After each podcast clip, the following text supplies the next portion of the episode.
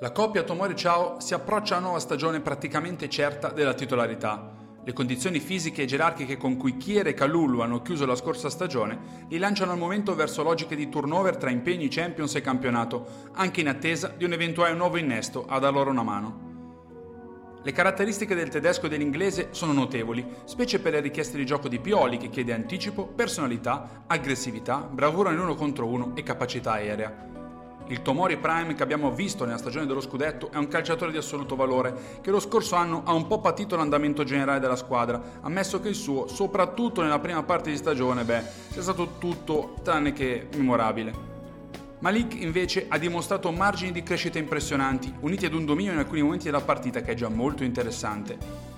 Il nuovo sistema di gioco sarà probante per loro, dal momento che potrebbero essere più spesso soggetti a duelli individuali, quindi saranno sollecitati in maniera importante e avranno un margine di errore molto basso, dal momento che una logica di baricentro alto li sporrebbe molto a rischio di fronteggiare contropiedi e transizioni con velocisti o inferiorità numerica.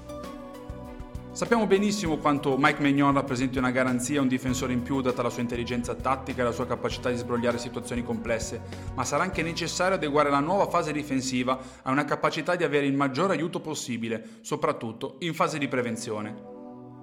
Lato compagni di reparto abbiamo due valutazioni quindi da effettuare. Calulu ha caratteristiche di uno contro uno e velocità, è aggressivo e dinamico, ma ha problemi nella marcatura in area in fase di posizionamento e a livello aereo, dove patisce qualche centimetro d'altezza in meno.